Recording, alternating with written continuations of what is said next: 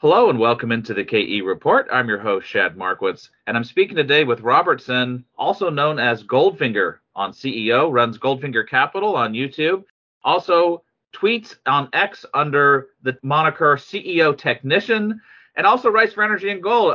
Robert, you're a prolific man. You're out there. You, uh, I saw you at the conferences. You've got multiple irons in the fire, but we always love having you on the show because you've got a good macro sense as well as a great technical sense. You follow the resource sector that we uh, are all involved with here that follow this channel. And I want to start with the macro news of the week. We obviously had a big week with Jerome Powell's press conference after the FOMC meeting and all the gyrations from that and some of the messaging that came from it, as well as a couple different jobs figures ending this week with the climax here at the jobs report. What's your main takeaway from such a busy week in the macroeconomic sphere? Thanks a lot for having me on again, Shad. Yeah, and I am I am a busy guy, and, and you didn't even mention my biotech site, but we don't need to talk about that. Yeah, this has been a busy week of economic data, and most of the data has been better than expected. And obviously, the big one is Friday morning's non-farm payrolls report, which blew away the top end of the estimates. I mean, I think you know UBS was at 290,000, and they were the the top man on the street, and it blew it blew that away at, at 340, 350. Yeah, I mean it's just incredibly strong. And then you get the Meta earnings, which also blew away all the estimates. Amazon blew away the estimates. A pretty good last 24 hours in terms of data. I mean, certainly it's not signaling that the economy is weak, that's for sure.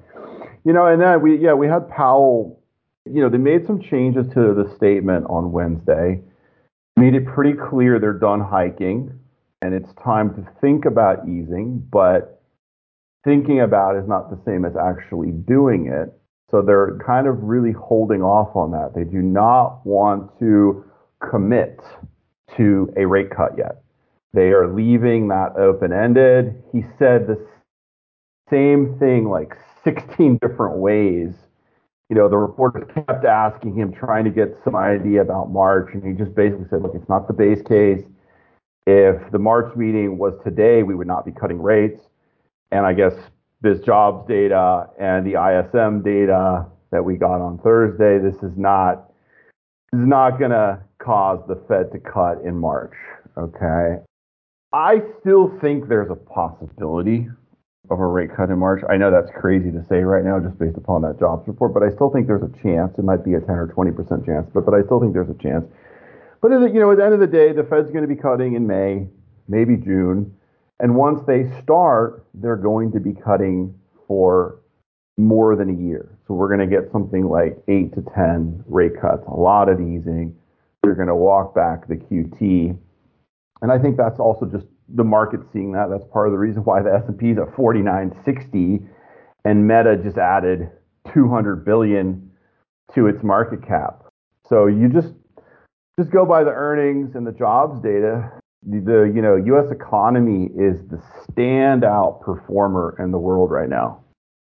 Well, Robert, along the line of thinking, you know, there's a lot of markets that have already priced in the fact that the Fed's going to be cutting rates. And, and, you know, if you think back just to the end of last year, people were pricing in seven cuts, eight cuts, and there was even people assuming they would maybe start cutting in January. Then it shifted to March that it was, hey, it's a 95%. And now that's shifted to May. Is it possible that a lot of this is so priced in that when we actually start seeing the cuts, it becomes a sell the news event, or do you think that it's just going to really solidify the fact that hey, they're finally starting to cut, and then we'll see even more action to the upside in a lot of these sectors? Yeah, I mean it is it is kind of funny that we've been talking about the Fed cutting rates for I feel like it's been more than a year now, and it still hasn't happened. The market and market participants and market pundits like myself have been speculating about rate cuts for a year, and it's kept being pushed back by this incredibly robust economy that just does not want to crack. I mean, look, at this point, if they were to talk about a rate cut in, in March or even May, that would be a catalyst for the market because it's basically been sort of pulled back. It's been walked back here this week. So it just all depends the timing of things and the market expectations. I mean, a, a month ago, we were thinking that March was a pretty good probability, and now it's a very, very tiny probability. But meanwhile, the S&P is 4960. You've got Meta adding 200 billion to its market cap in one hour of trading, and even gold, the barbaric, you know, relic that everybody loves to hate, that should not be doing well with blowout jobs reports is still above $2,050 an ounce. Yes, it's trading off of its highs from Thursday, but it's still at a near all-time high, uh, you know, level. So, so this is a very interesting market dynamic now, and I think it has a lot of people scratching their heads. Yeah, it is a strange environment. Before we actually shift over to the commodities and the resource sector, just one more follow up on the general equities. You know, they are breaking out to new all-time highs and have been. Really, the Dow started it before the Nasdaq and the S&P just in December or the end of last year, and now all the markets have hit, you know, a fever pitch. They've all broken out. Do you think that's keeping generalists placated to the point where there's not really, in a general sense, any interest in coming over to the commodity sector because the general markets are doing so well? Yeah, I mean, I think there's a few factors there. If I had to guess, I would think the number one factor is China is not doing well, and that's the number one driver for metals. So I think that's the first one. I think that, yeah, we've seen a major shift in how the economy is working. And the earnings from Meta and Amazon really punctuate that and, you know, really emphasize that it's kind of a brave new world. And also, I just think that that China is the marginal buyer. You know, like let's take copper for example. So, you know, if China wanted to restock and build up its its copper stockpiles, copper would be 450 in two months but they're having a pretty hard time. I don't think a lot of Americans or people in, you know, North America really understand China or, or get how bad things might be there. And so I think that is kind of leaving an important bid on, you know, the sidelines. But yeah, I mean, it, do, you know, do what works. So Amazon and Meta and Microsoft are working I guess don't overthink it until you get some strong evidence that it's not working. I, I will note that the earnings from Apple were not as good as those other three. So that, you know, the market seems to be, you know, looking past that for the most part. But it's interesting that Apple is the biggest company in the world and they're down on their earnings and they pointed to China being very soft for them. So that's just that's just something to make note of. Yeah, it's interesting that once again we're back to the Magnificent Seven, the mega cap tech stocks, as an area that investors are not just seeking refuge but seeing nice gains in. And we have noted with some other commentators that the market breadth is starting to narrow again. Some of the small caps not doing as well as the mega caps, but that is the trend. It feels like we're back in 2023 all over again here. But let's shift over to the commodities. I did catch your talk at the Metals Investor Forum that we just had in January followed by the Vancouver Resource Investor Conference. We had AME Roundup after that. It was been a busy kickoff to the year for the resource sector in Vancouver. And your talk, Robert, was really about two metals. Uh, the focus was on gold and copper. You just alluded to a little bit there. And in your presentation, you actually had a flag from China because it had the red on it for the red metal copper and the gold on it for gold. So let's pick it up there. Two metals, gold and copper. You already alluded to China not being in the market, but what other factors do you see driving those two metals this year? Yeah, that was a great turnout there. It was a, it was a packed room on a Saturday morning. So that was very impressive there at MIF in Vancouver.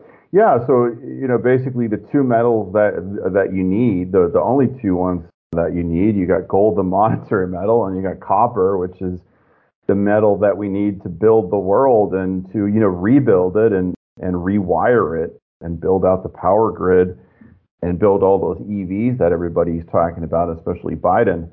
Um, so yeah, I mean, I think I think to really boil it down into a soundbite, I think gold is driven higher by the bipolar world that we are now in and China's relentless, you know, accumulation of gold to diversify its assets, its foreign exchange essentially.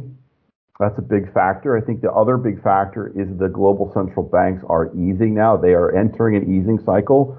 Yes, the Fed is is getting pushed out a little bit on its easing cycle, but it's coming.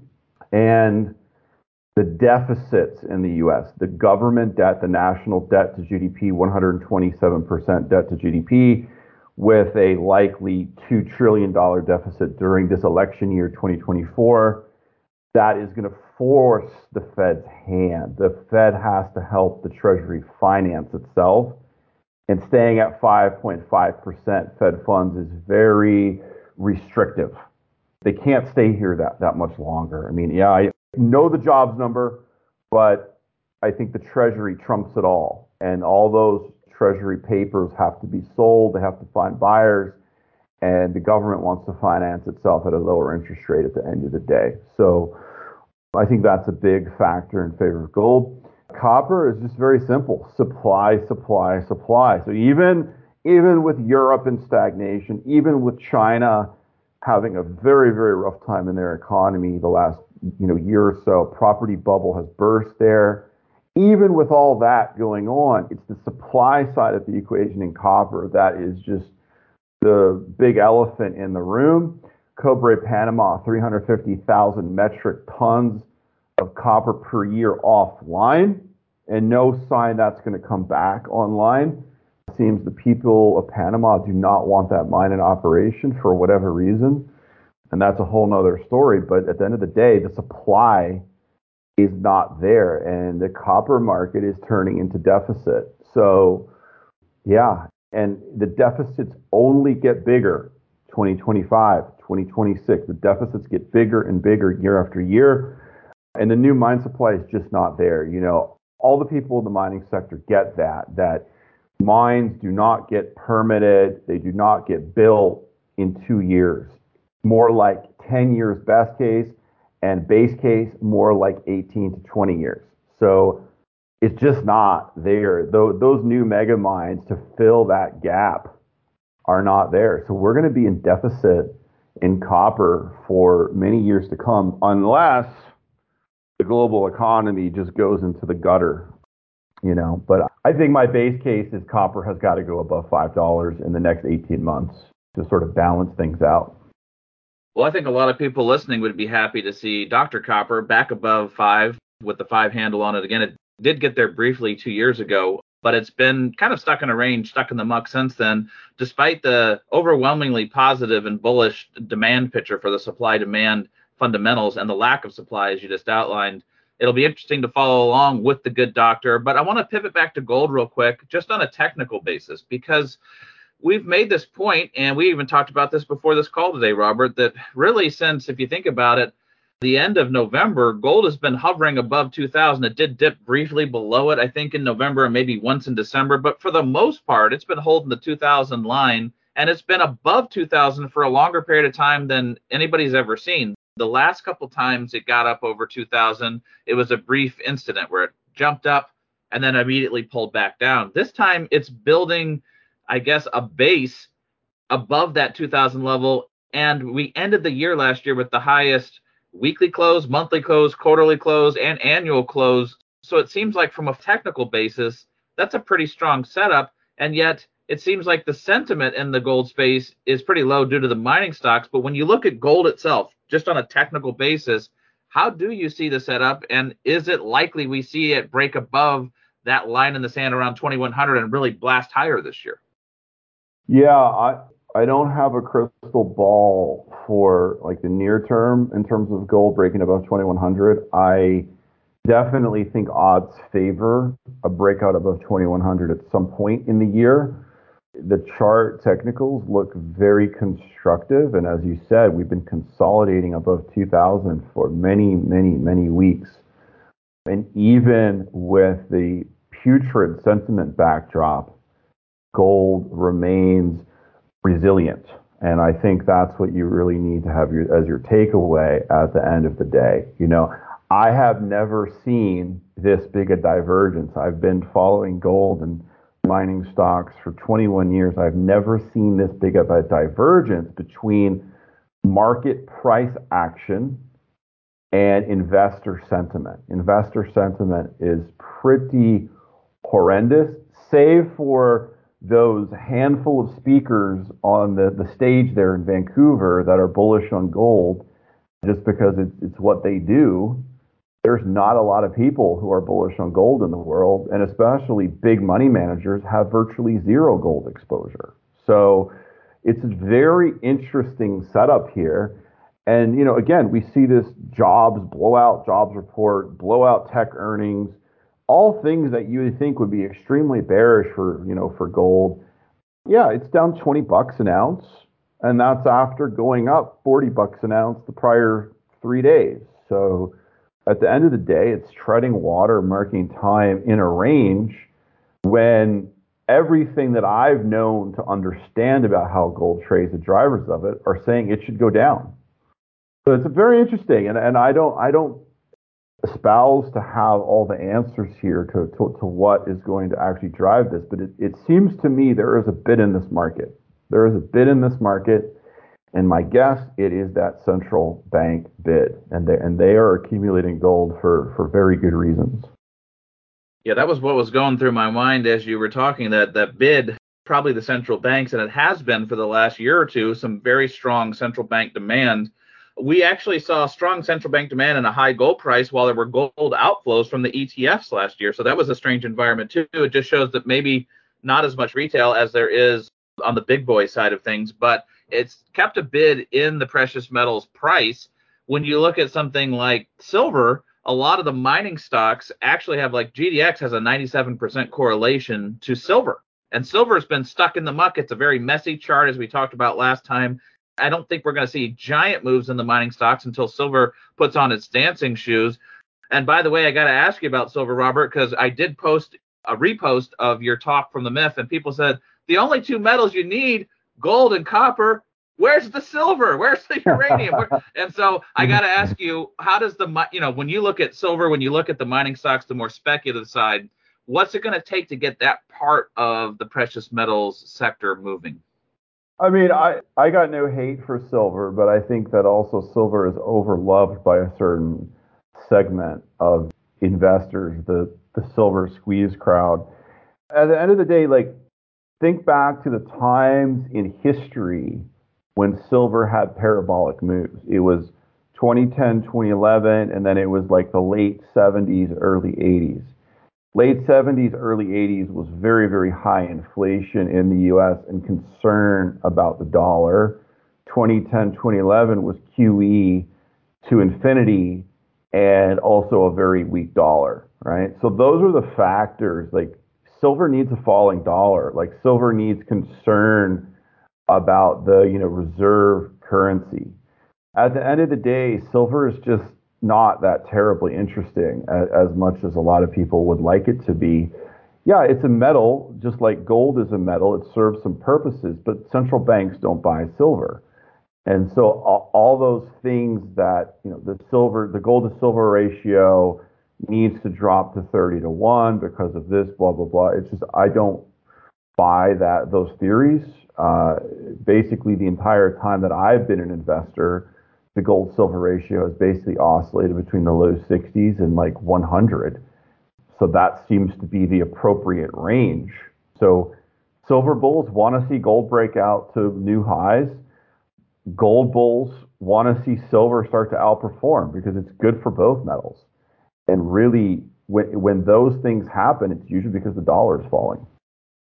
Well, let's also talk about the beleaguered mining stocks because, to your point, and to a lot of people's point, it's a really big disconnect. It's been a big disconnect, really. You could argue for the last couple of years because it even when gold was breaking out to 2000 and, and 2020, we did see a big move in the mining stocks for sure. But there, it wasn't as big of a move in many of them, and it never got to the same highs they got to in 2016 when gold only got to 1375. And then ever since then, it's been like a little rubber ball bouncing lower and lower. You've seen GDX, GDXJ, the mining stocks, the mid tiers, the majors get a little boost every time gold shot up to uh, over 2000 like in 2022 and early 2023 but in the juniors some of them didn't bounce at all So there may not even be any bounce to their balls. So we're looking at a junior mining space and an overall precious metals mining sector that's, like you say, pretty bad sentiment. How are you looking at it technically if you look at the ETFs, and how are you looking at some of the sector leaders, some of the big boys in the space? Yeah, I'll just keep it simple. Let's talk about Newmont, right? The the, the biggest one. I did an interview with Kitco in Vancouver, and I, I stuck my neck out and I said, look, I'm going to buy uh, Newmont right here at $34 a share. Stop loss under 30. If it drops under 30 in the next several weeks, I'm wrong. If it jumps back up to 40, then I'm right, and I'm, and I'm a super smart guy, and, and I can forecast things far into the future. I was looking really smart at the close on Thursday, Shad. It was a 35.60, and I was like, wow, I'm up 4%. This is great. And now I'm feeling pretty stupid again here this morning. It's 33.94. But you know what? Forget about all the mumbo jumbo about sentiment. Yeah, sentiment's awful. Forget about what's going to bring investors back. At the end of the day, Newmont's a stock. It's a company that reports earnings every three months. They need to generate good results. They need to run their operations tighter. They need to keep costs in line. They need to beat the forecast and the guidance that they put to the market. They need to perform. These companies need to perform. They have not performed for years now. The last time I saw good quarters out of these big companies was in 2020. So it's been a long time. They can make all the excuses they want. At the end of the day, the market is what have you done for me lately? Money goes to where it's treated best. These companies have not treated investor money well. Newmont will report earnings in three weeks, February 22nd.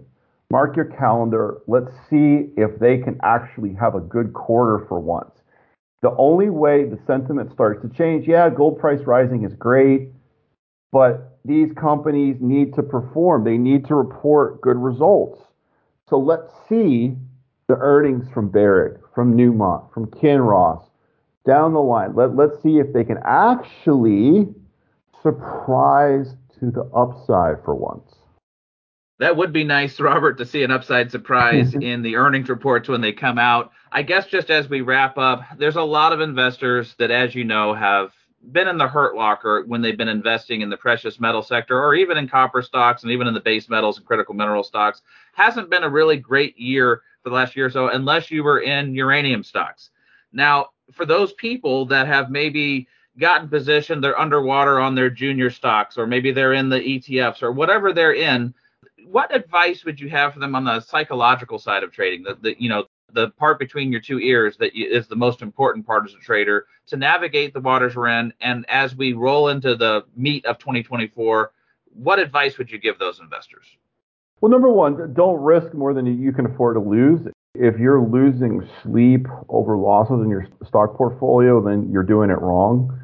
Then never use margin, period. I mean, that's how you can lose everything. And then, you know, to, to give a little confidence to, you know, people who are long gold mining stocks here or silver miners, at the end of the day, when stocks stop going down on bad news, on what's supposed to be bad news, as sentiment is completely washed out like it is now. So we so we have this setup here the gold miners, yeah, they're not rallying hard, but they're not, most of them are not making new lows. Even Newmont, which is probably the worst one, it's still not reached its November low. Okay, so fingers crossed it doesn't. So they're not making new lows. All the news is really bad, quote unquote, for gold. The economy is super strong. The Fed's not cutting, right? So that's bad news you know, we've even got talk of peace deal in Palestine or, you know, Ukraine. It's not confirmed, I don't think, but there is definitely talk of that. The stocks are not making new lows, you know, despite the fact this is the most hated sector of the stock market. So if you have a contrarian mindset, not a bad idea to have some long exposure to, you know, to this sector here. And if you have a bullish view of gold long term, then that's just a big bonus. But at the, you know, at the end of the day, I just go back to what I said previously. These companies need to perform. They need to run their operations more efficiently, more effectively, and they need to generate shareholder value. So that's the best thing that could possibly happen to bring money back into the gold mining sector. All right, Robert, we'll wrap it up there. But yeah, it's going to be interesting to see how the gold mining stocks and silver mining stocks perform in the quarters to come. And if they can start showing the market that they have valid businesses, a lot of them are making money, but their costs have crept up and they've had a lot of headwinds. We'll see how it goes, but hopefully we have a better year in 2024 than we did in 2023. But hope is not a strategy. So I appreciate you laying out some of the strategy in this call. And if people like getting Robert's thought, we're going to put a couple links down below to some of the different channels that he shares his work and analysis on. And Robert, it's always great having you on the KE report. Always looking forward to our next conversation. Thanks a lot, Shad. I appreciate it.